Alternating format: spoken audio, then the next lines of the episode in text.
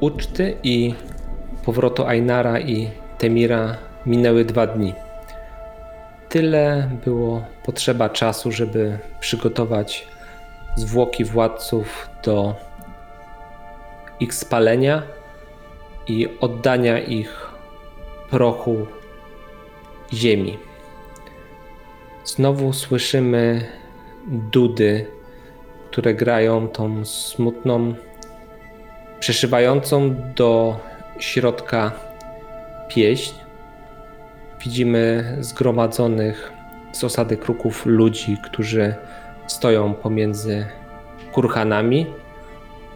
Płonie jeden wielki stos, na którym ułożono dwa ciała Agmunda i Rahiry.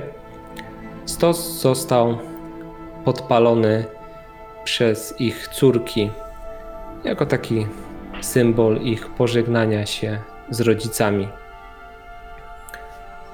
Muzycy grają, wiatr wieje i porusza wysokimi trawami i białymi kwiatami, które porastają te kurhany. Znowu czujecie w swoich nostrzach zapach palonego drewna, ale równocześnie ten obrzydliwy, drażniący w nos zapach palonego ciała. Jak podchodzicie do tego pogrzebu, do tej ceremonii? Ostatnio Temir żegnał swojego mistrza, a teraz z tą dziwną, w jakiś tam sposób ciążącą opaską na głowie żegna swoich poprzedników, byłych władców. Jak czuje się Temir? I jak czuje się Einar, który po raz kolejny jest na jakimś pogrzebie, który po raz kolejny żegna świat, który znał, i po raz kolejny żegna się z osobami, które trzymają i trzymały go po prostu tutaj. Dawały mu znać, że jest jeszcze ktoś, kto na niego czeka, kto udzieli mu ciepłej izby i, i strawy, a tych osób znowu nie ma i kolejne osoby umierają. Myślę, że Einar ma dziwne myśli, które pojawiły się ze względu na znalezienie Wahira w takim stanie. Myśli sobie, czy gdyby te wszystkie więzi, gdyby wszyscy, których znał w przeszłości odeszli, czy on poszedłby w stronę mgły, może na drugą stronę, może stałby się dziki, może toczyłby tam woje? Może tak, może nie. Ale Einar nie wini Rahiry. Ona podjęła swoją decyzję ze względu na więzi, które miała, na więzi krwi. W żelaznych ziemiach są dwie waluty. Krew i żelazo. Ona chciała zapłacić żelazem, żeby nie płacić krwią swojej rodziny. I to chyba tyle, co można o niej powiedzieć. Ja y, bardzo współodczuwam sytuację, w której znalazły się Gudrun i Jorun, bo nawet byliśmy młodsi, ja, Tasja i Togar, kiedy straciliśmy swoich rodziców. I to, co na placu wtedy wypowiedziałem w ich obronie, to też kolejna odpowiedzialność moja. Ona mi nie ciąży, to nie jest, to nie jest tak, jak mówił Einar, y, nieprzyjemne, obowiązkowe ciężary. Jest moment ceremonialny, w którym kiedy y, ciała już płoną, y, a niedługo stos się będzie zawalał, bo te kłody się zostaną przepalone, że najbliżsi mogą podejść na taką granicę, yy, kiedy ogień będzie już zbyt gorący. I one to robią, Tasja jest z nimi i ja do nich dołączam. chcę w ten sposób ich poinformować, te, te, te dwie młode dziewczyny, że mm, jakkolwiek, cokolwiek one będą myśleć o, o mnie, jako o zabójcy ich y, matki, to ja, ja jestem tutaj, ja to zniosę, a na razie też żegnam y, Rahirę i Jagmunda.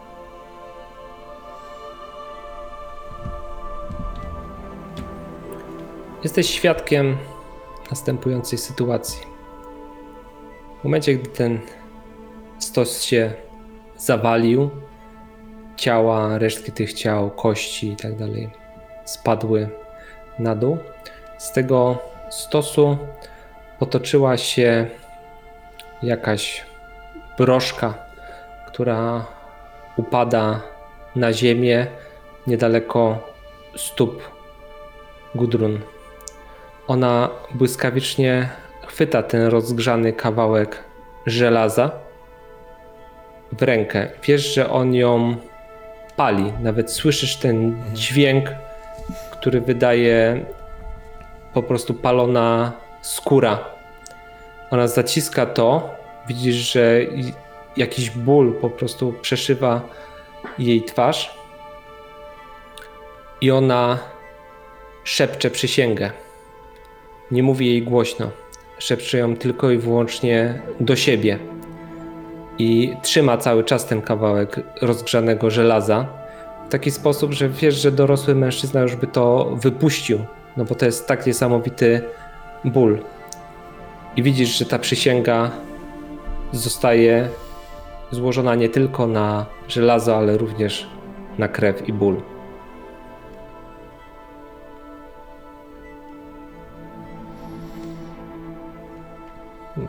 Nie, nie, nie, nie reaguję na to. Szanuję to. To jest. Co będzie, to będzie. Einar pewnie nazwałby to przeznaczeniem.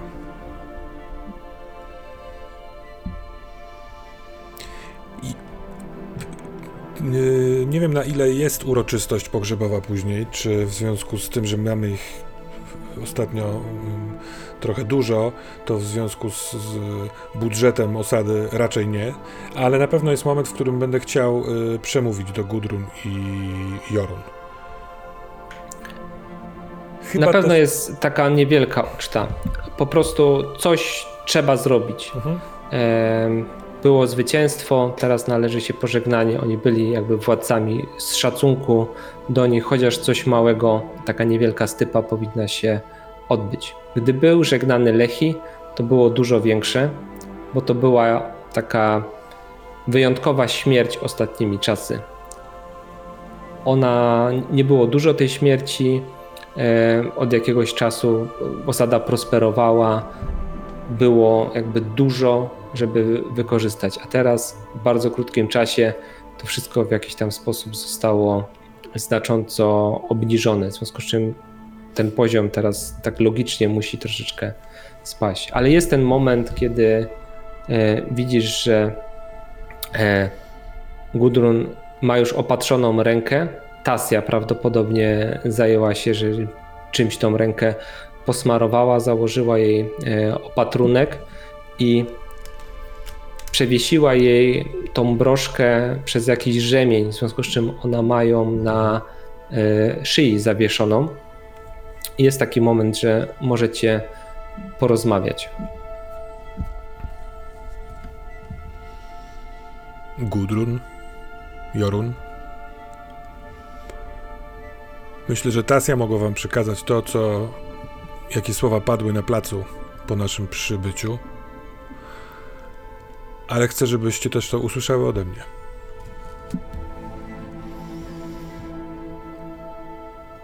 Chciałbym, żebyście zostały z nami w Ostoi Kruków. Jesteście dziećmi tej osady, Jesteście z nią związani, związane. Macie do, do dyspozycji mój dom, izby, w których do tej pory mieszkaliście. Dla Tasy jesteście jak siostry i ja też tak na was patrzę. Jeśli nie chciałbyście z tego skorzystać, jeśli obmierzłe jest dla was moje oblicze, to otrzymacie zasoby, żeby odejść. Otrzymacie mm, kogoś, kto was odprowadzi do innego miejsca, może do głębokiej wody. Ale wiedzcie też, że odnaleziony został w puszczy Wahir, wasz wuj. Zaginął bardzo dawno temu. Ja byłem mały jeszcze wtedy. Mówiono, że zniknął we mgle. Był strażnikiem. Na razie nie wybudził się jeszcze. Myśliwi znaleźli go nieprzytomnego. Kiedy się obudzi, oczywiście rozmówimy się z nim. Mam nadzieję, że będzie w zdrowiu, ale to wasza rodzina, wasza krew. Kiedykolwiek będziecie chciały poinformować mnie o swoich decyzjach, przybądźcie. Tymirze, wykonaj rzut na Forge a Bond. Chciałbym zobaczyć, jaka będzie ich reakcja po tym rzucie. Jednak to, co im dajesz im serce na, na dłoni, ale równocześnie odebrałeś im Mhm. rodzica, także jest jakieś rozdarcie w nich zapewne. Ajnarze, ty jesteś gdzieś tam z boku, masz w ręce po raz kolejny róg z jakimś trunkiem e, i widzisz właśnie Temira rozmawiającym, rozmawiającego z dziewczynami i jest koło ciebie właśnie Tasja i ona zadaje pytanie. Obserwowałeś go. Widziałeś go w walce i widziałeś, jakie decyzje podejmuje. Myślisz, że ten ciężar, który wziął na swoje barki, jest ciężarem, który będzie w stanie unieść?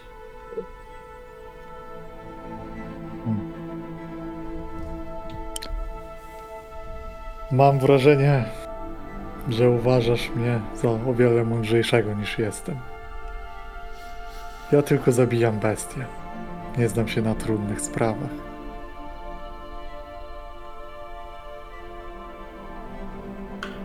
Mam wrażenie, że my ludzie i ci, którzy żyją tutaj na żelaznych ziemiach, też potrafią być bestiami, tylko obleczonymi w inną skórę.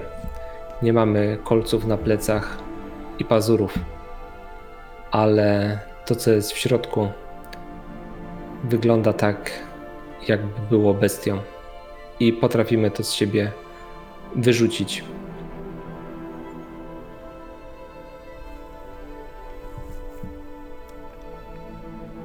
Być może tak jest. Być może nie. Mam nadzieję, że nigdy nie będziesz musiała się o tym przekonać. Ona się uśmiecha i mówi: Wy strażnicy, mam wrażenie, że jesteście ulepieni wszyscy z tej samej gliny. Smutni, małomówni. Oj, przepraszam bardzo. Przepraszam cię bardzo. Nie wiem, czy można mnie nazwać małomównym. Po prostu zadajesz straszne, ponure pytania. I po czym się orientuję w miejscu, gdzie jestem i przy jakiej uroczystości ściszam głos. Zapytasz mnie o to, jaki jest mój ulubiony trunek, to możemy porozmawiać. Temirze, jak wygląda sytuacja u ciebie? E, Wrzuciłem e, weak hita, co oznacza, że nasza e, ta relacja jest w jakiś sposób jeszcze delikatna, wrażliwa. Coś trzeba jeszcze zrobić, żeby ją wzmocnić.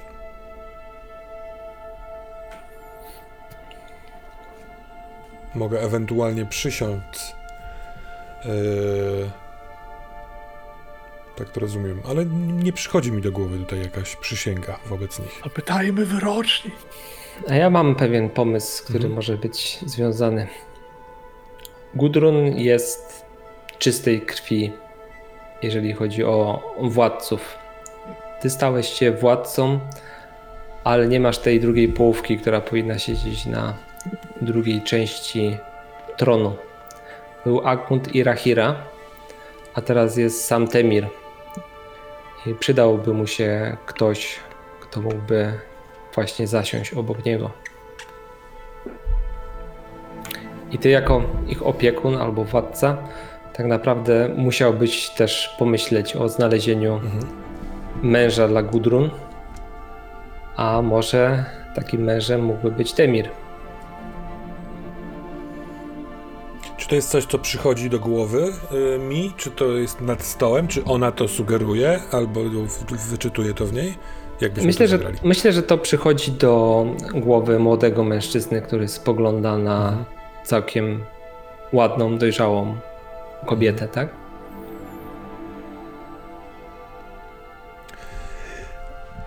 Myślę, że y, w tej scenie obie one mogą zobaczyć moment, w którym coś się we mnie zmienia. Ta zmiana na razie jest y, nie tyle paniczna, co taka. Ta myśl jest bardzo rozsądna i ona jest racjonalna i powinna mieć miejsce, ale za szybko się dzieją rzeczy i Temir na to jeszcze sam nie wpadł. Dlatego myśli sobie, my- myślę, że to jest takie trochę usprawiedliwienie mm, e, niewykonania tego ruchu, że ojej, skoro żyje ich wuj, to może powinienem spytać go o zgodę, zostawmy to na później. Dlatego ta moja przemowa do nich nie była taką, ta, tak pewna siebie, jak mogłaby być, więc ta nasza relacja jeszcze jest e, niestabilna, ale myśl zakiełkowała i ona ma bardzo dużo sensu. Może tak być? Dobrze, zostawmy to w takim wypadku jako mm, tą myśl, która gdzieś właśnie się pojawiła. Ta relacja jeszcze nie została zawiązana, te pewne rzeczy będą musiały po prostu okrzepnąć.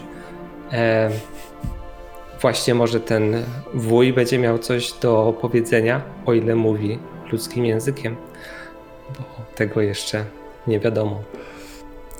Natomiast jest pewne to, że po tej rozmowie, próbując zachować kamienną twarz przed nimi, odwracam się, wychodząc, biorę dzban z miodem i na zewnątrz mam moment tylko dla siebie, pijąc dużymi haustami. Bo naprawdę niewiele dni upłynęło, a ja z, z, z młodego, aspirującego strażnika stałem się strażnikiem, stałem się wodzem dużego ogrodu i teraz mam stać się mężem, żeby to wszystko miało sens. Gdzie jest drugi kufel? Chciałbym ci dorzucić konfuzji do tego wszystkiego, bo gdzieś się odwracając i wychodzisz, y, mając te myśli w takim kontekście, widzisz y, jak Einar szepta sobie gdzieś stacją i się- śmieją z czegoś. I to może być duże nieporozumienie, bo to znaczy Einar zupełnie tak nie myśli, ale jak ty właśnie tak po się obróciłeś, to masz takie co tu się dzieje. Dobra, super. Jak wychodzicie, żeby się przewietrzyć i e, Temir gdzieś tam sobie właśnie przysiadł, żeby porozmyślać, troszeczkę ochłonąć, może zapalić e, fajkę, to widzicie przez ten cały gród, to gdzieś tam pomiędzy chatami, że właśnie pod wieżą z tej chaty, w której leżał Wahir, wychodzi okutany w skóry jakiś tam pled mężczyzna. On człapie i kieruje się na zewnątrz grodu. Tam, gdzie przed, jeszcze przed chwilą płonęły stosy Agmunda i Rahiry. Skoro po, widzicie go gdzieś tam z oddali, tak? Czyli wiecie, że Wahir się przebudził, ale nie zmierza tutaj do, do izby. Zaraz za nim wychodzi jakiś myśliwy i może idzie w waszym kierunku właśnie, ten, który miał ja sprawować nad widząc opiekę. samego Wahira, prawdę mówiąc, jako że przed chwilką był w mojej głowie, yy, od razu wstaję i idę tam. Niekoniecznie od razu zadawać mu pytania o, o, pytanie o zamąż pójście, ale po prostu jego pojawienie wyciąga mnie z tej sytuacji, w której jestem, która jest dylematem. Idąc, patrzę na Einara, czy ty to widzisz, czy też go dostrzegłeś? Czy ewentualnie dołączasz, czy też nie, twoja sprawa. Myślę, że tak, że zdecydowanie bardzo chciałbym z nim porozmawiać, więc ruszam. Jedynie y, zatrzymałbym się w odpowiedniej odległości, żeby on nie usłyszał, że czekam na niego, y, a żeby miał czas na możliwe pożegnanie się z, z tymi, którzy spłonęli. Jeśli po to tam poszedł.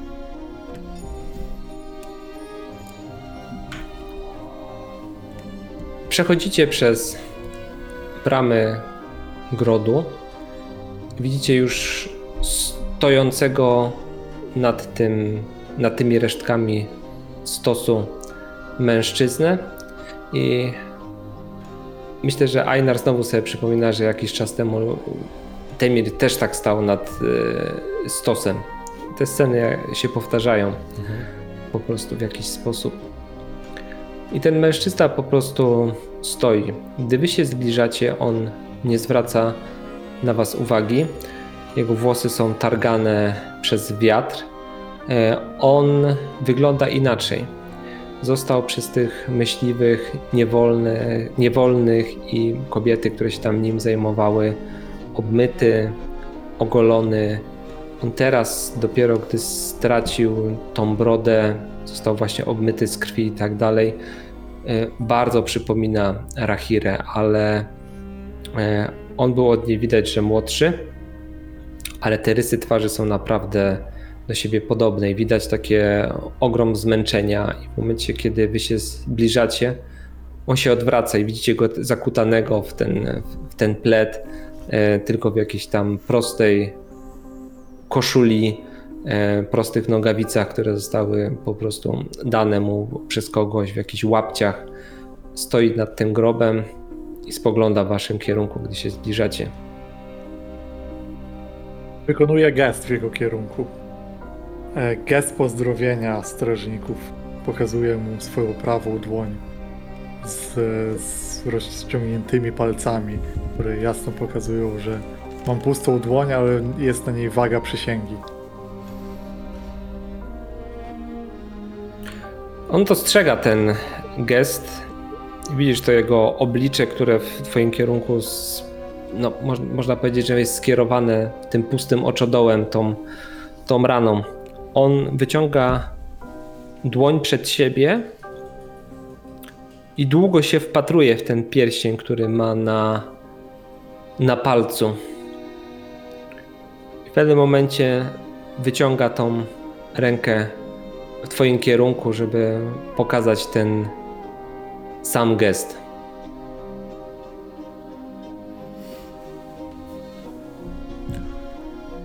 Witaj, Wahirze.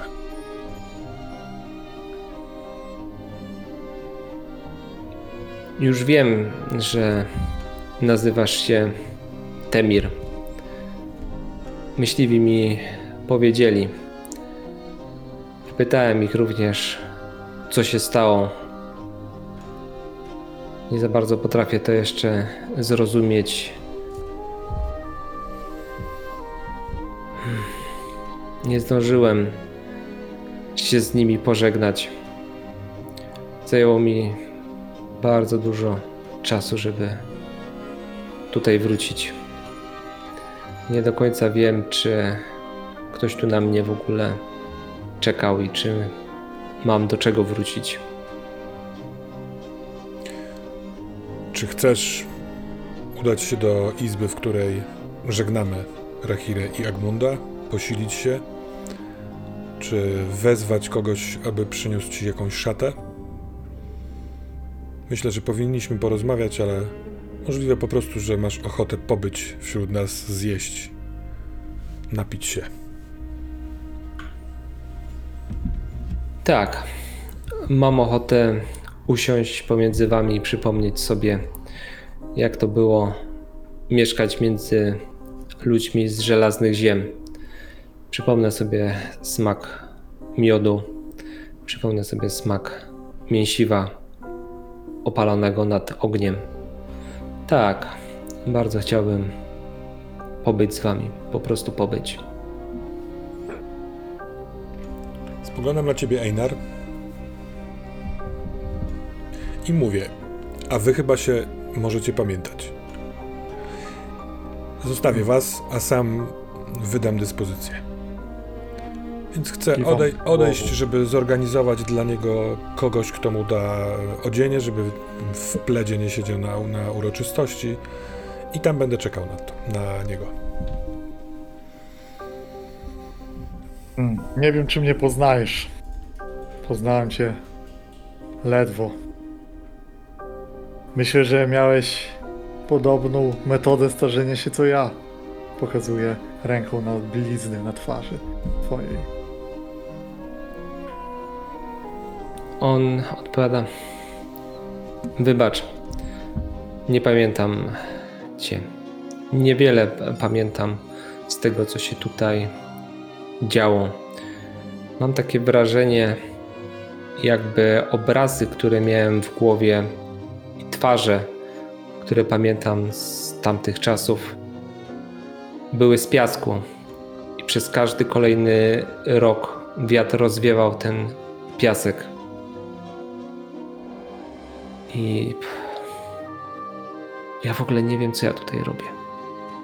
Jak ja się tutaj dostałem? O tym będziemy mogli pomówić później. Ja jestem Einar, towarzysz Lechiego. Może go pamiętasz. Został twoim następcą w tym grodzie. Tak, uśmiecha się. Lechiego pamiętam. Ale też już wiem i spogląda w, w kierunku kurhanu, który został mu usypany. Też już wiem, że nie, będzie, nie będę miał okazji z nim porozmawiać. Opowiedz mi coś, co się wydarzyło tutaj przez ostatnie 16 lat. Myślę, że pytasz nieodpowiednią osobę, gdyż sam bywałem tu tylko czasem, zerkając, czy wszystko jest w porządku. Ostatnio nie było w porządku, ale zdecydowanie zechcesz porozmawiać z młodym Temirem. On dużo wie tego, co się tutaj działo. I nie, to, to jest sprawa między wami. Nie będę nie będę nic mówił. Ale wiedz, że trochę rozumiem Twoje uczucia i Twoje zagubienie. Chyba trochę je rozumiem. Chodźmy, bo zimno tutaj pada.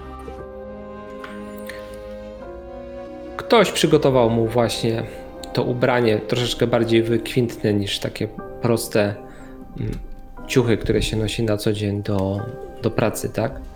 Także w momencie, gdy on wszedł do izby, w której odbywa się ta uczta i ludzie tam biesiadują i wspominają zmarłych, no to wszystkie oczy zaczynają być skierowane na niego. I z tego co rozumiem, ta informacja, że to może być albo jest Wahir, gdzieś tam już się po prostu rozniosła po grodzie, także ludzie szeptają, ktoś tam spogląda. Eee, myślę, że Morwaldis go rozpoznaje, który siedzi w rogu izby, wspomagany przez niewolnych, którzy mu podają jedzenie, tam kładają go jakimiś kocami, żeby mu było ciepło, ale on tak ledwo, ledwo widzi, bo już wzrok nie jest taki dobry na, na odległość.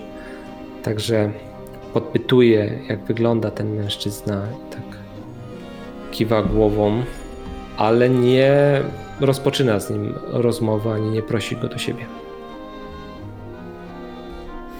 Ja go proszę. Jest ten moment, w którym y, jak wszyscy patrzą na niego, jak Morwaldis go właśnie ogląda, ja y, dostrzegam sam w sobie, że y, chętnie oddaję taki pierwszy, pierwszy moment, poniekąd, żeby sprawdzić, co się będzie działo. Staram się być w tym czujny. Ale w związku z tym, że nic się nie dzieje, to ja zapraszam go do siebie, pokazuję mu miejsce obok siebie. Yy, bo będę chciał z nim porozmawiać. Jak on siada, to od razu zaczyna. Dziwnie się tutaj czuję. Czuję wzrok, spojrzenie tych wszystkich ludzi, którzy na mnie spoglądają.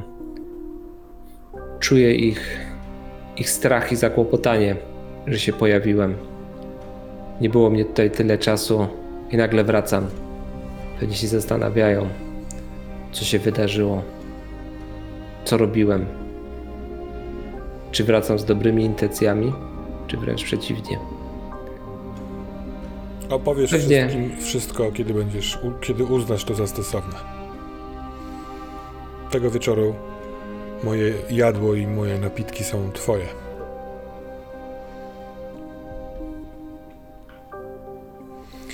kiedy on je, jakby chcę mu pokazać y, tę otwartość i szczerość, pomaga, pomagając mu się, wiesz, zakotwiczyć, mówię, kto jest kim, nie wiem, czy pamiętasz y, y, Torgana, wtedy był pewnie młodszy, mm, Lechi, który stał się strażnikiem po tobie, y, w pewnym momencie wziął mnie na ucznia, mówię o tym, że pojawił się król czaszek, że go upolowaliśmy, na razie mu nie mówię, że to ja zabiłem Rehirę, na to będzie moment, ale że walczyliśmy we czworo, Rehira i Agmund polegli.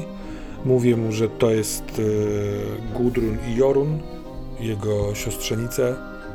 Wspominam też Tassy, która się z nimi wychowywała. W sensie robię mu taką. taki przewodnik po osadzie. To jest. Oraz E, kiedy kończy, to mówię mu, że pod... kiedy zabijaliśmy króla czaszek, doszło do jakiejś du- duchowej eksplozji. Myśliwi to słyszeli i ci, którzy cię znaleźli, i mówią, że mm, było to mniej więcej w tym samym momencie.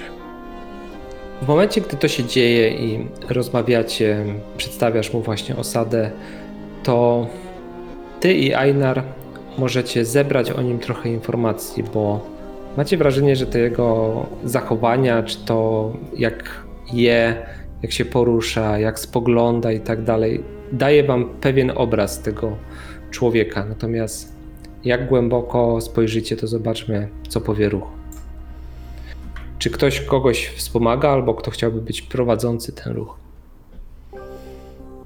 Nie wiem, możliwe, że mogę go wykonywać ze względu na to, że nie mówię, tylko patrzę. Mhm. Też tak więc pomyślałem. jestem taki czujniejszy, ale to mówienie może go otworzyć, więc możemy zrobić tutaj The Secure Advantage od strony e, Temira dla mnie.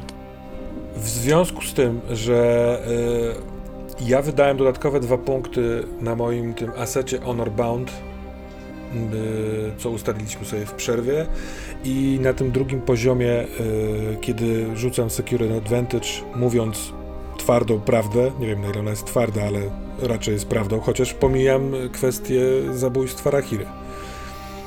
Więc pytanie, czy dodaję plus jeden z tego aseta, czy nie? Jak najbardziej, dodajmy. Zatem to będzie Secure in Advantage z sercem, prawda? Jak najbardziej z sercem. To jest porażka. Zaraz sobie coś zobaczę w tabelach, natomiast Einar, ty obserwujesz, tak? Tutaj ci niestety to, co robi Temir, nie pomaga zbytnio. Natomiast sama obserwacja może przynieść jakiś skutek. Dobrze.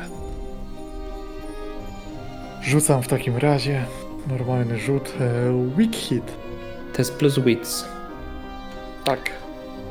Informacja komplikuje e, twój quest a, albo dodaje jakieś zagrożenie. I ty, obserwując Wahira, to jak on się zachowuje, masz wrażenie, że co pewien czas nie widzisz człowieka, tylko widzisz dzikie zwierzę. W momencie, kiedy podawane jest jakieś jadło, on się rzuca na nie, wyciąga bardzo gwałtownie rękę, żeby chwycić jakiś kawałek mięsa i szybko wkłada go do ust, tak jakby bał się, że ktoś mu go zabierze. I dopiero po chwili e, on się orientuje, że coś jest nie tak w tym, co zrobił. O, jego ruchy są czasami bardzo gwałtowne, czasami bardzo powolne. W momencie, kiedy Temir do niego coś mówi, to widzisz, że on się potrafi spiąć i być czujny. On często wącha otoczenie. W momencie, kiedy nasza Tasja przechodziła obok, to widziałeś, że on pociągał nosem, tak jakby wietrzył coś. E, I te jego zachowania wzbudzają w tobie jakieś takie uczucie dyskomfortu. Coś cię drapie pod skórą, gdy na niego patrzysz.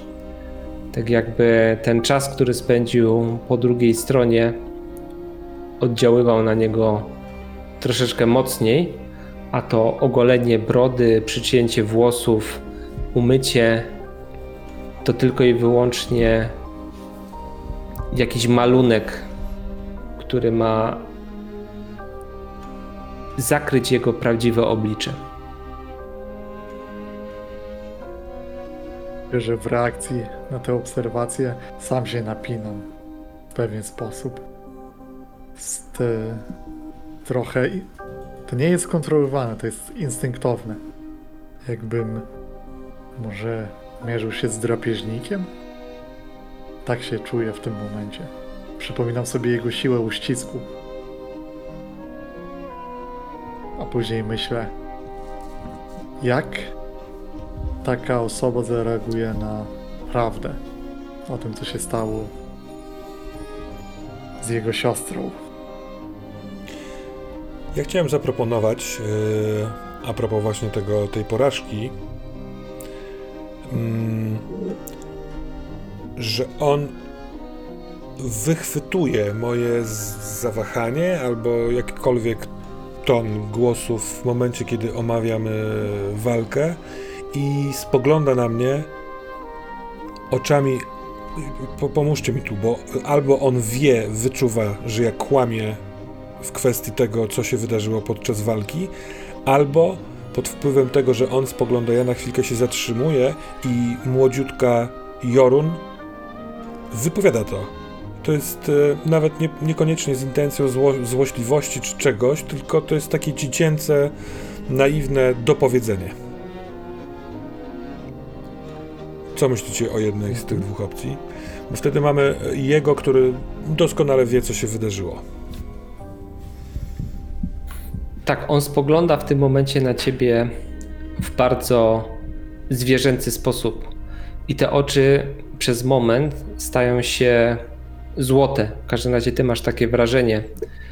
Tak jakbyś spoglądał w oczy dzikiego zwierzęcia.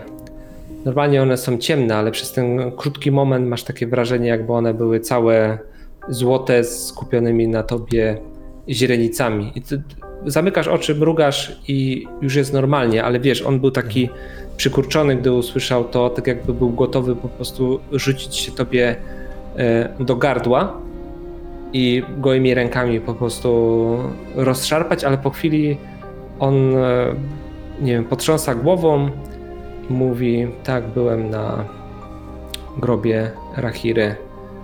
Takie są żelazne ziemie.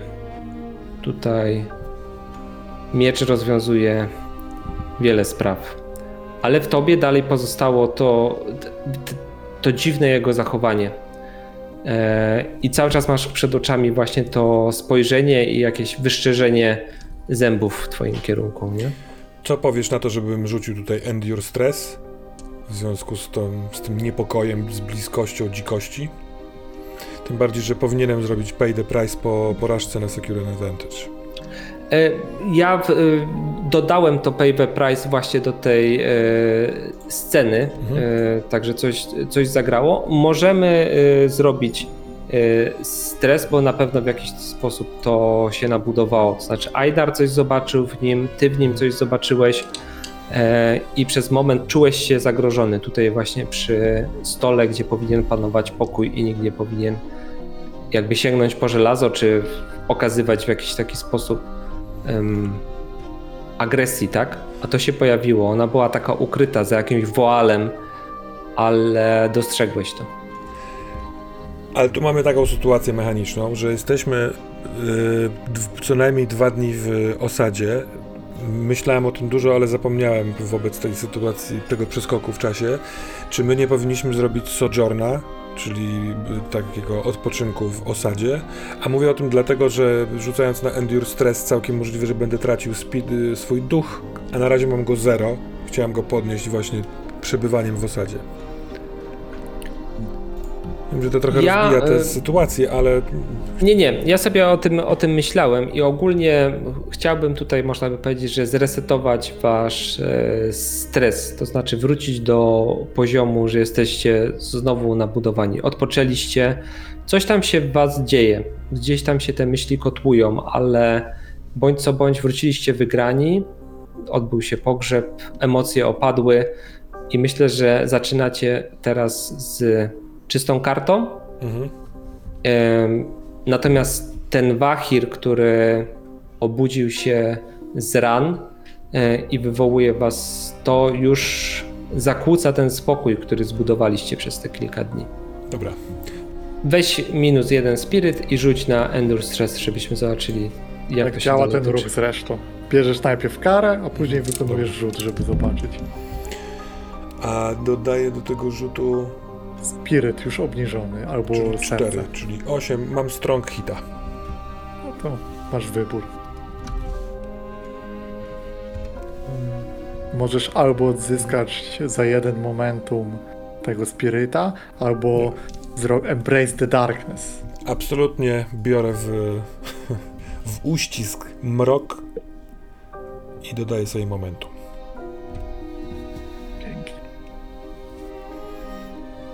Czy wzięcie tego mroku jest taką myślą, że jeśli on jest zagrożeniem, to może trzeba go wyeliminować? Jest jakaś podświadoma taka myśl? Czy to jest taki No to mrok? jest, tak, to jest odruch e, strażnika, bo najpierw byłem nim. E, mnie zaskakuje to odkrycie, te żółte oczy, te... I wraca mi pamięć mięśniowa. W sensie ja się napinam. Może nie, że ręka mi od razu idzie do rękojeści miecza, zresztą nie wiem, czy go mam tu przy sobie, ale to jest odczucie przeciwnika. Wpuściliśmy dzikość do środka.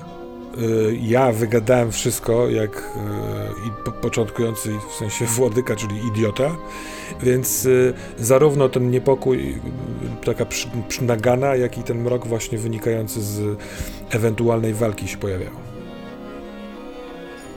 I myślę, że też jest tak, że w trakcie tej całej sytuacji, jak dokańczamy ją, to spoglądam na ciebie, żeby sprawdzić, czy ty też to widziałeś. I widzisz, że ja mam napiętą twarz. Ewidentnie czegoś doświadczyłem. Lekkie skinienie. Mhm.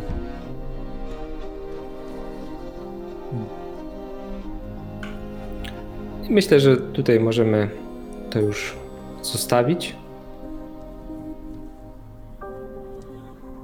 Pogrzeb dobiega końca, wszystkie te ceremonie i tak dalej się odbywają. Są tam jakieś rozmowy prowadzone pomiędzy wami i mieszkańcami. Natomiast może następnego dnia ciszę grodu i to normalne życie w grodzie, normalną pracę przerywa dźwięk rołu, który oznajmia, że ktoś zbliża się do, do grodu. I ludzie wychodzą po prostu na, na wały albo pozrzucają swoje prace. No wtedy, tak jak wy się zbliżaliście, tak tym razem zbliża się Huskarl. I widzicie, że jeden jedzie, idzie tylko jeden mężczyzna. Nie ma on prawej ręki. Jest odrąbana e, jego dłoń. Pochwę od miecza ma przewieszoną przez szyję, natomiast nie ma miecza w środku. Jest pozbawiony zbroi, tylko ubrany w jakiś pokutny worek czy coś po, podobnego. I niesie ze sobą wór. I widzicie, że ten wór jest zakrwawiony i przesiąknięty po prostu jakimś robactwem i, i juchą. I on w momencie, gdy przekracza bramę, to pada wycieńczony na kolana, a z tego worka wysypuje się pięć innych urąbanych dłoni. Sekura. Tu- I słyszysz jak szeptam słowa pod nosem. Posłaniec rąk. I na mojej twarzy pojawia się coś dziwnego, takie skojarzenie. Mhm. Jakby zerkanie w przeszłość. Mówię cicho do ciebie. Kiedyś w naszej bandzie był taki zwyczaj, kiedy łapany był patrol wroga. Nie muszę chyba mówić więcej. Pozostali żyją wedle tego zwyczaju i są w niewoli? Nie mówię nic, mój wzrok jest odpowiedzią. Ten Huskal wspiera się na ręce i gdy jesteście bliżej, on przemawia. Segura kazała przekazać Agmundowi i Rahirze, że tak jak przystało na jej imię, jest krwawą żoną i będzie teraz rządzić z Gilianem w grodzie Wiwerny. Mają oddać Ainara, Zekiego i Lechiego, albo ich gród zostanie starty z powierzchni ziemi. I pada na twarz.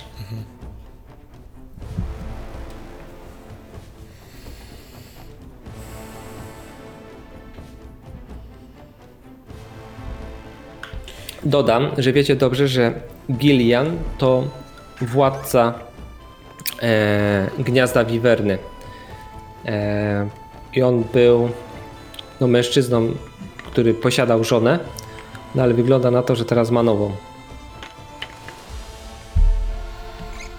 Teraz jest, wygląda na to, że jest posiadany przez nową. Chciałbym zaproponować scenę pomiędzy mną i Ainarem. Yy, jakiś niedługi czas po tym, bo tu pewnie trzeba było na bieżąco wydawać jakieś dyspozycje i tak dalej, a tak naprawdę na pewno ja bym do tego dążył, żebyśmy my we dwóch się rozmówili. Co ty na to? Mhm. W jakim miejscu osadzimy tą scenę? Czy jest to w środku grodu, czy jest to w izbie, poza grodem? Gdzie byście to widzieli? Mieliśmy takie miejsce, ta palisada, tak? To Tak, było tak. Na górze, z widokiem na rzekę i na puszczę za nią. Też o tym pomyślałem. Idziemy tam? Mhm.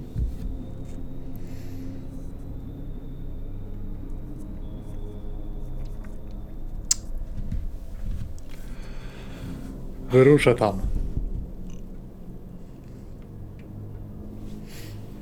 Pójdę.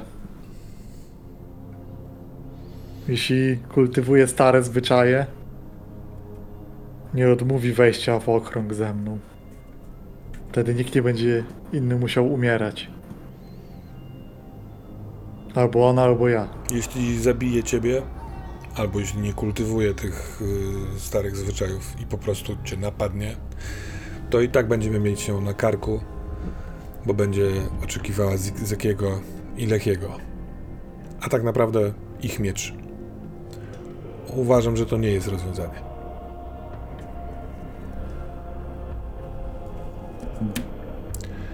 Ale tak naprawdę w głowie myślę sobie, że nie chciałbym, żebyś tam szedł sam.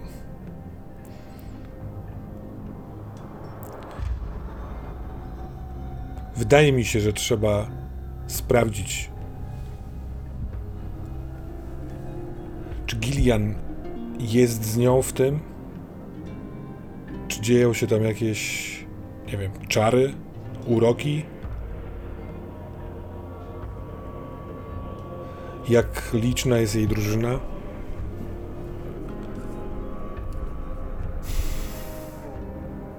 Niepokoi mnie też to, coś, co, co, co jest z Wahirem. Zostawianie go tutaj w osadzie w takiej sytuacji jest. może być niebezpieczne. Powiedziałeś. W Wahirze. Złote oczy i dzikość. Jakby sam był bestią. Z boku nie widziałem jego oczów, ale w pewnym momencie pomyślałem, pomyślałem, że gdybym ja prowadził wojnę z tym grodem, to wyszło, wysłałbym szpiega. Kogoś, kto jest znany, ale jest po mojej stronie. Szpieg miałby sens wtedy, kiedy mógłby, gdyby mógł się skomunikować z tymi, którzy go wysłali. A wygląda na to, że ta sytuacja się działa jednocześnie. Więc jeżeli. Nie mówię o Segurze. Mówię o o, drugiej stronie. o drugiej stronie. Myślę, że mamy na tym talerzu dwa, dwie ryby do zjedzenia. To zróbmy z tego trzy ryby. Co powiesz na to?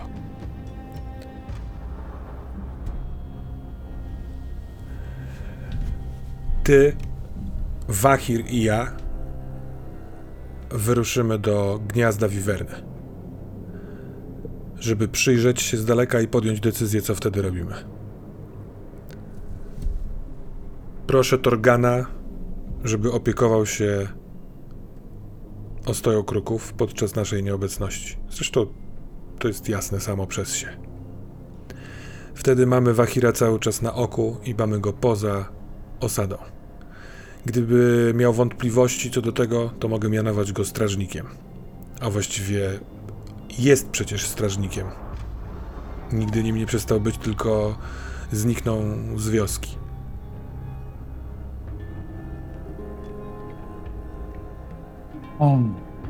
To nie jest zły plan, ale zanim będziesz chciał go zrealizować, chyba należy ci się historia.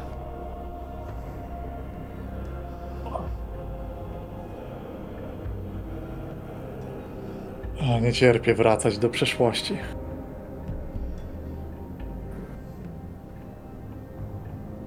Jeśli Segura robi to, co my kiedyś, a nie wiem, kim ona jest. Nie wiem, kogo się tego nauczyła.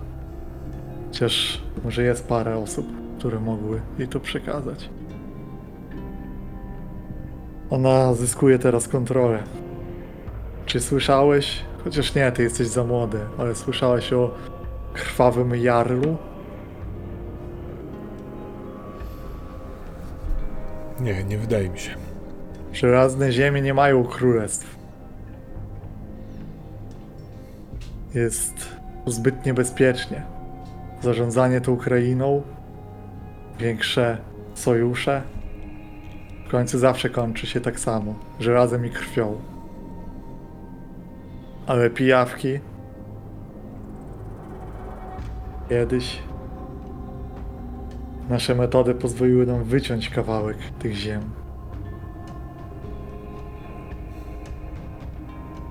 Krwawy Jarl.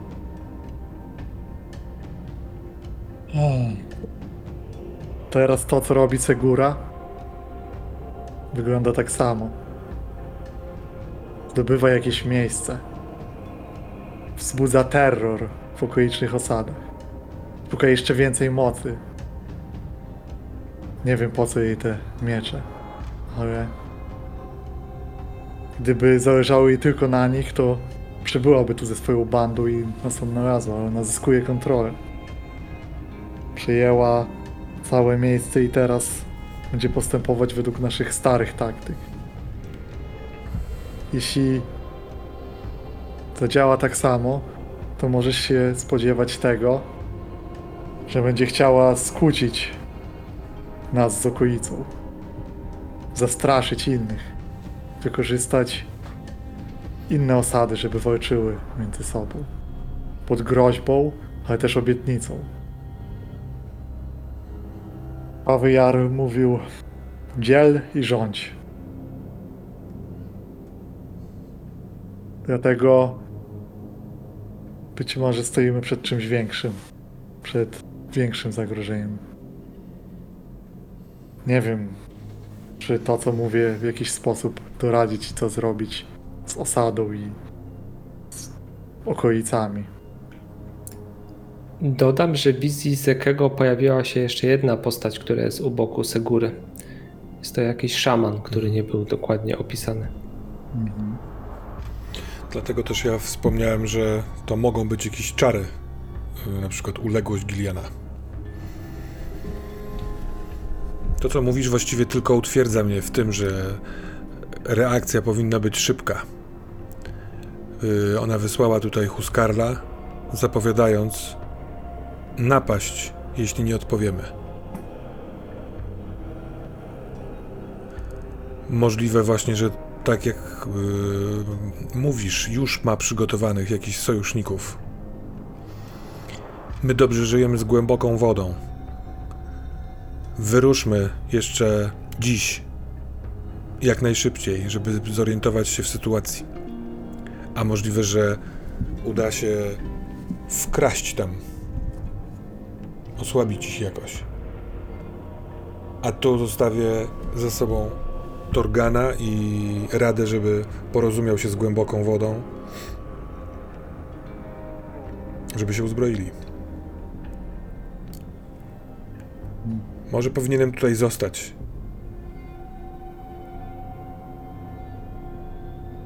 Ale czuję, że mogę, że mogę się przydać, jeśli Wahir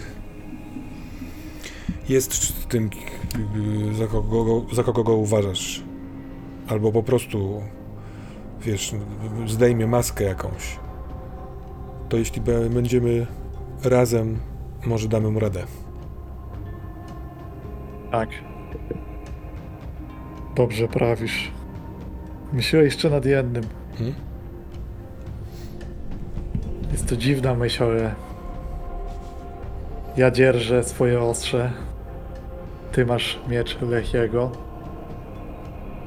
Zastanawiam się, czy nie powinniśmy zdjąć ciężaru z Zekę. I czy do jego dobra nie zabrać jego ostrza, aby nie był w zagrożeniu. Albo chociaż mu o tym powiedzieć, jak wielki jest to problem. Już mówiłem mu o niej, ale nie przejmuje się, wierzy, że las go ochroni. Zekę schował swój miecz głęboko. Jeśli weźmiemy mu e, go od niego i z nim wyruszymy do gniazda Wyvern, to wszystkie trzy miecze będą bardzo blisko Segury. A więc jeśli polegniemy, to będzie miała to, co chce i może zostawić ostoje kruków. Tak jak mówisz, dziel i rządź, nie zatrzyma się na tym. Z drugiej strony, jeżeli kiedy nas nie będzie, chciałem też poprosić Togara, żeby ostrzegł ostoje, jeśli coś działoby się w lesie. Może Zeke też mógłby pełnić taką funkcję. Tak jak mówiłeś, obowiązek jest ciężki i niechętnie się go bierze na siebie, ale może Zeke się zgodzi. Tak. Życie to seria rzeczy, których nie chcesz robić. Tym bardziej teraz to powtarzam. Mogę- Słyszycie melodię graną na flecie, która unosi się po tafli tego rozlewiska, które rozpościera się na północ od ostoi kruków. I wy już rozpoznajecie tą muzykę. Ona jest jak świst wiatru, jak odgłos ptaka, jak jakaś huczka dzików. Skoczna, melodyjna i widzicie gdzieś tam od oddali płynącą przez jezioro niewielką dłubankę i wesołego chłopca, który siedzi w niej i przegrywa właśnie sobie na tym fleciku. I wiecie dobrze, że jest to Togar. Ja chciałbym zaproponować, co powiecie na to, że się rozdzielamy i że ty udajesz się do Zekego, żeby przekazać mu Mhm. y, kwestię, nie wiem, w cudzysłowie posterunku, że jeśli las będzie, ta druga strona będzie się odzywać, to on da nam znać. Kwestię tego, jak rozegrasz miecz, zostawiam oczywiście tobie, a ja z siostrą Stacją chciałbym spotkać się z Togarem i mieć taką rozmowę poza grodem naszego rodzeństwa. Co powiecie na to? Świetnie.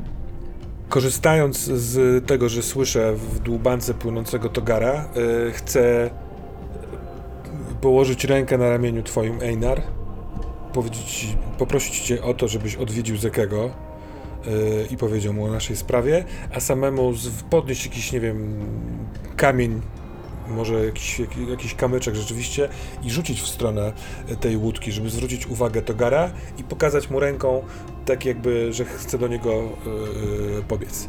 Zbiegając na dół, yy, Wpadasz w ramiona Tassi, O, no to, która słyszy też e, tą melodię i mówi: Biegłam po ciebie. a ja po Togar ciebie- jest tutaj. Tak.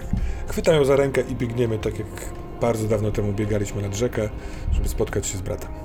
A ja ruszam w swoją stronę do lasu, mówiąc pod nosem. No, przynajmniej nie muszę się spotykać z tym dziwakiem. Ciekawy, jak teraz by powiedział, że pachnę. Wy spotykacie się na plaży, Mhm. takim miejscu, gdzie spokojnie można po prostu sobie dobyć dłubanką. Często z tego miejsca rybacy wypływają właśnie na to rozlewisko, także jest tu kilka innych dłubanek. E, Wasz brat czeka na was. E, Już nie gra tej swojej melodyjki. E, W momencie, kiedy się zbliżacie, no to nie widzicie go, ale on za moment wychodzi gdzieś z krzaków, tak jakby sam był krzakiem. E, I rozpoczyna. Las jest dziwny od momentu, kiedy rozeszła się po nim ta energia. Coś tam się wydarzyło pod obeliskiem.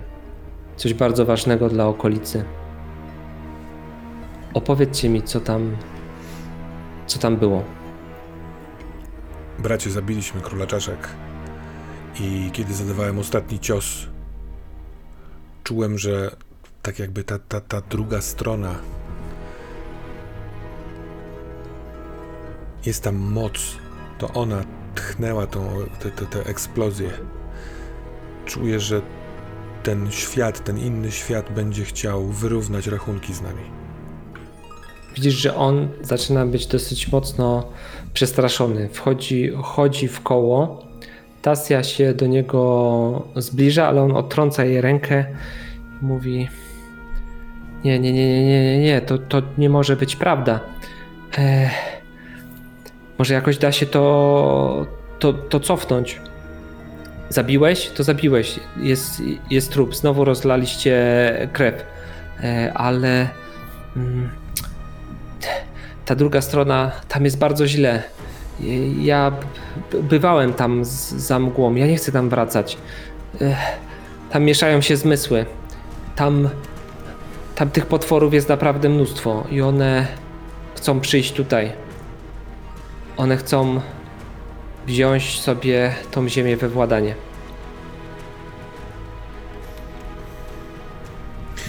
Dlatego też chciałem się z wami spotkać, tak jakbyś przeczytał moją intencję i przypłynąłeś sam. Posłuchajcie, bracie i siostro. Udam się z Einarem i z Wahirem do gniazda Wywern. Przebywa tam Segura, ma jakiegoś szamana ze sobą. Grozi nam napaścią na gród, jeśli nie oddamy jej tego, czego chce. Może znajdziemy tam tylko i wyłącznie przeciwników, których dobrze by było, żebyśmy powstrzymali, zanim tutaj się zaczną dziać rzeczy, a może uda nam się znaleźć tam sojuszników, z którymi staniemy do walki z bestiami. Ale nie będzie mi tutaj. Ciebie, Togarze, bardzo chciałbym prosić, żebyś miał otwarte zmysły na to, co się dzieje w lesie. I jeśli poczujesz jakieś zagrożenie, przybiegł do Tassi, do ostoi kruków, albo wywołał ją fujarką i przekazał wieść. Czy mógłbyś być naszymi uszami i oczami w lesie? Czy mógłbym być? Wpakowałeś mnie w to bagno po uszy, to ch- ch- chyba nie mógłbym być, tylko muszę być, tak? Tylko muszę być. Nie, nie powiem tego słowa, że musisz być, ale może tak jest.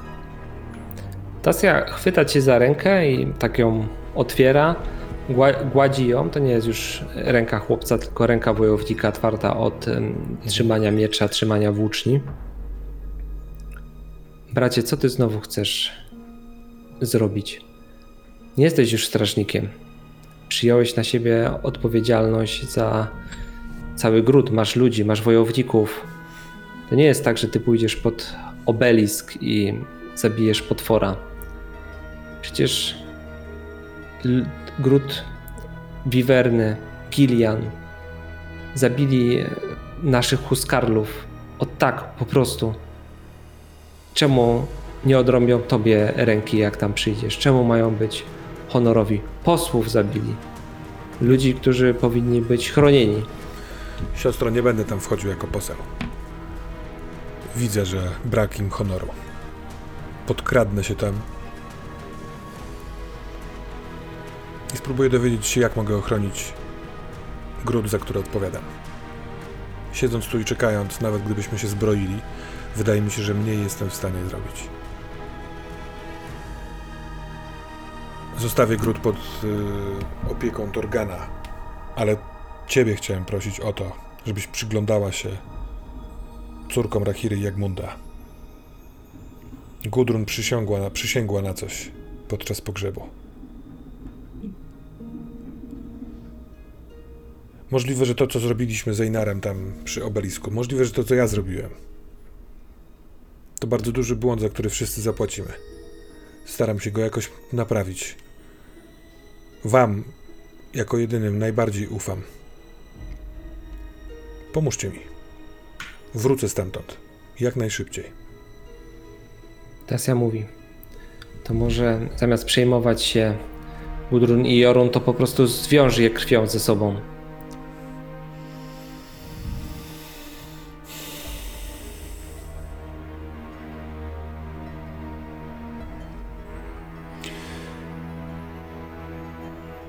Zrobię to.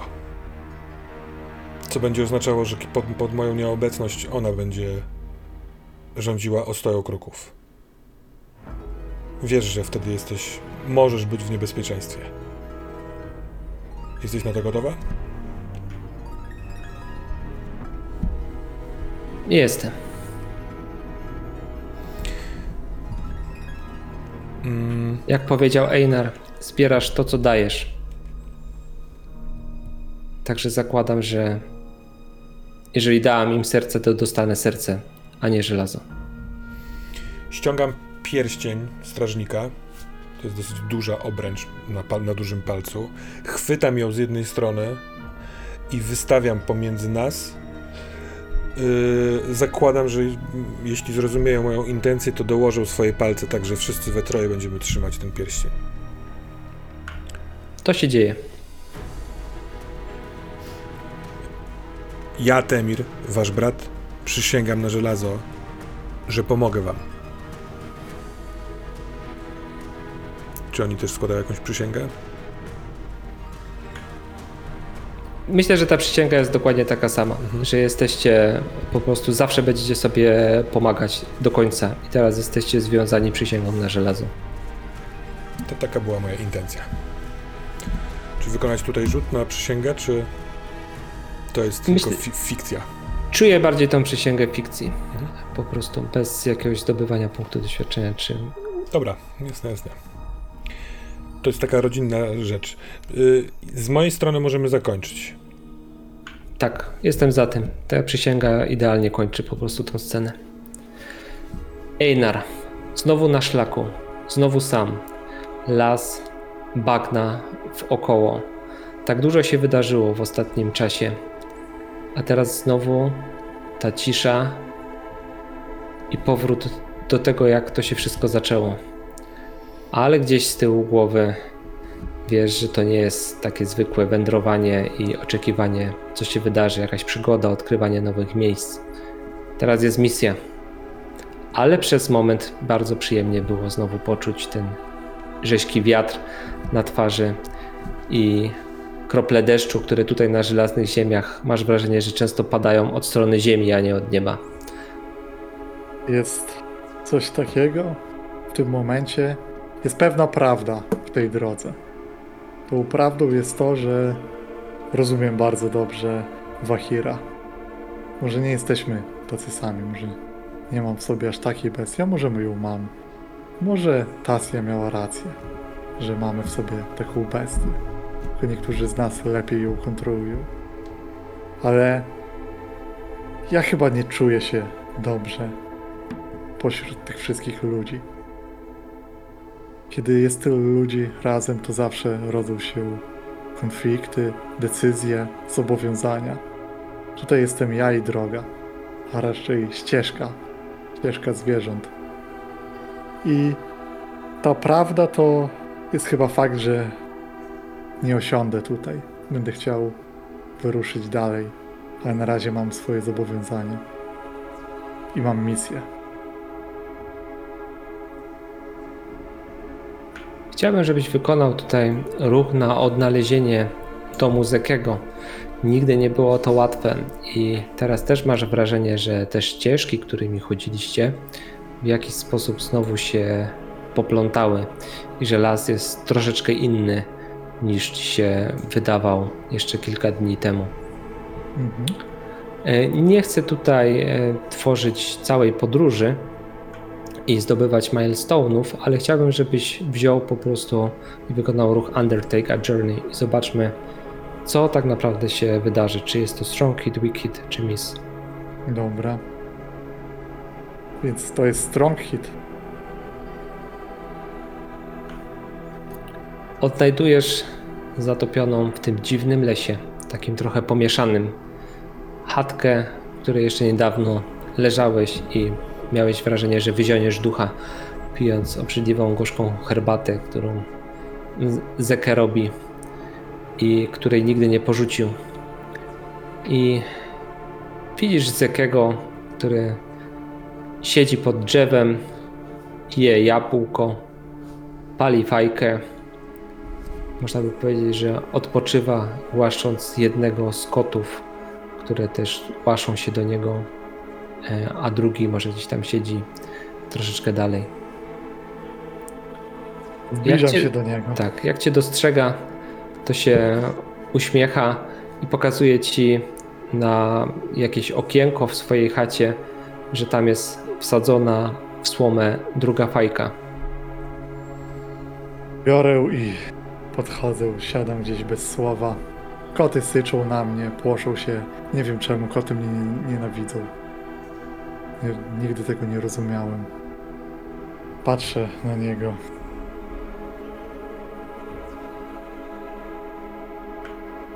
Cieszę się, że cię widzę. Nie sądziłem, że to powiem, ale tym razem się naprawdę cieszę. To oznacza, że się udało. Tak. I nie.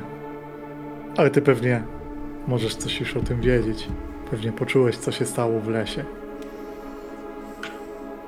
Tak, poczułem. Las się zmienił. Jest coś e, innego w powietrzu. Pachnie inaczej.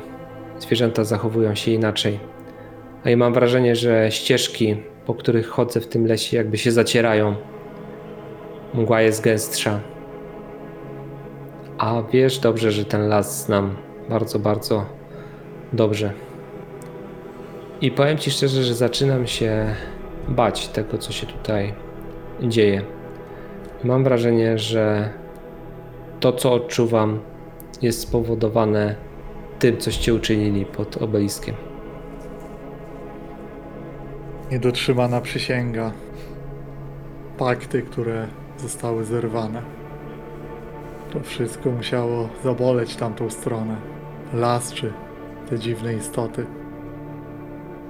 Nie jestem dobry w takich sprawach, ale jak dla mnie szykuje się wojna. Wojna z tym, co jest głęboko schowane do tej pory i polowało tylko w ciemnościach. Jesteś gotowy na tą wojnę? My walczyliśmy z ludźmi. A tutaj chyba przyjdzie walczyć z czymś, co jest po tamtej stronie. Zostając strażnikiem, uznałem, że tak, spłacę swoje żniwa. Więc zawsze byłem gotowy, ale obawiam się, stary druhu, że zanim przyjdzie nam stoczyć taki bój, to jest jeszcze paru ludzi, którzy. No cóż. Którzy zasługują na śmierć. Mówisz o Segurze, Ona to Ej. zrobiła. tej, którą widziałem w mojej wizji. Nie pozostawiła mi żadnej wątpliwości. Do ostoi kruków przyszedł posłaniec rąk. Huskarowie, którzy wyruszyli zbadać sprawę. Jeden z nich był posłańcem. Powiem tak, zapamiętała dużo z tego, co mogły nauczyć ją pijawki. I robi to wszystko tak, jak najlepsza z nas, wtedy, gdy byliśmy pośród nich. Kto ją nauczył? Nie pamiętam takiej osoby, żeby była pośród nas. To było potem? Musiało być potem, ale nie wiem, kto to jest. Wydawało mi się, że to my znamy runę, ale okazuje się, że jest ktoś jeszcze. Pamiętasz w tej wizji, której, którą miałem, tam był jeszcze jakiś szaman. Ktoś, kto może przyszedł z drugiej strony, nie wiem, ale wydaje mi się, że może on jest bardziej niebezpieczny niż ona i może ona myśli, że to ona rozdaje karty i ona jest we władzy, a w rzeczywistości jest głową, a szyją jest ktoś inny, kto nią porusza. Ona przejęła cały gród Wiwerny. Jest, nazwała się krwawą żoną Giliana. Ona realizuje to wszystko. Dzieje i rządzi. Jak krwawy jarl. Jak on. Zekę, nigdy cię o to nie zapytałem. Ale może, nie wiem. Nie chcę brzmieć dramatycznie, bo to nie mój... No, nie moja flaszka. Ale wiesz, czemu ty się wyłamałeś? Czemu pierwszy odszedłeś? Co, ci, co było tym momentem, że powiedziałeś stop, nie?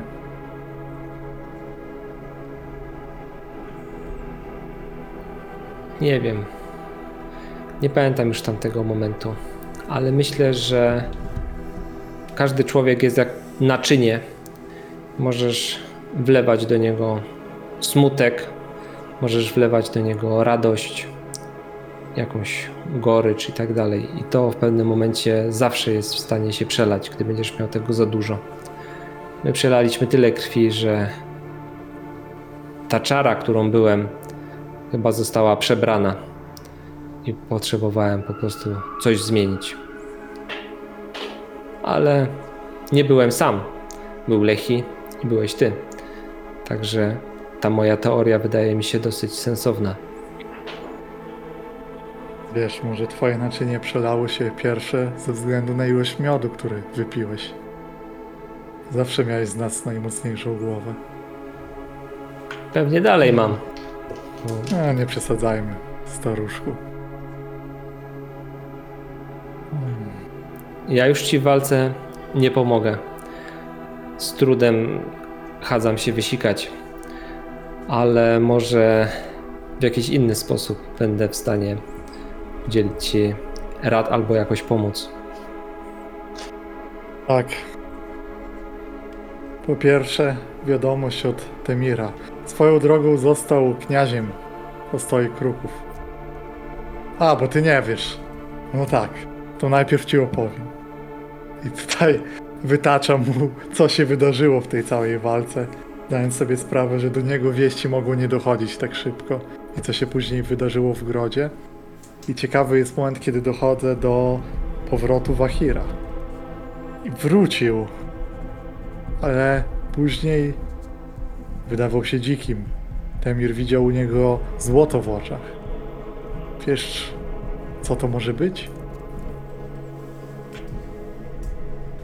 Słyszałem, ale nigdy nie widziałem tego na własne oczy, że po drugiej stronie żyją ludzie wilki. Może on stał się człowiekiem wilkiem. Kłamnie, bajki mi opowiadasz. Ludzie wilki. Prawda? Bestie w ludzkiej skórze, którzy w momencie, gdy jest pełnia księżyca, zamieniają się w dwunożne bestie. Hmm. Nie wiesz pewnie, czy on może być sojusznikiem tamtej strony. Jeśli rozmawia z nami, zachowuje się normalnie, to chyba nie jest bestią.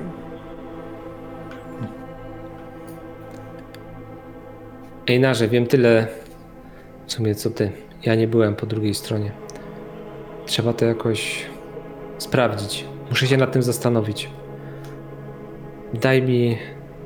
Daj mi moment. Napijmy się czegoś w chacie.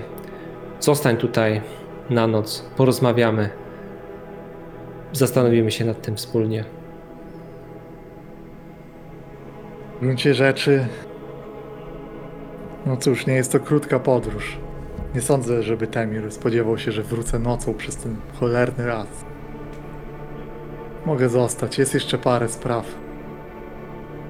Parę ważnych spraw. Ja myślę, że widzimy tych dwóch starych wojowników, którzy siedzą przy ogniu i kamera się oddala, oni sobie rozmawiają, wymieniają się jakimiś tam poglądami i przez całą noc ta rozmowa trwa, a gdy ten to ujęcie oddala się od tej chaty, to widać, że las dookoła jest jakiś inny.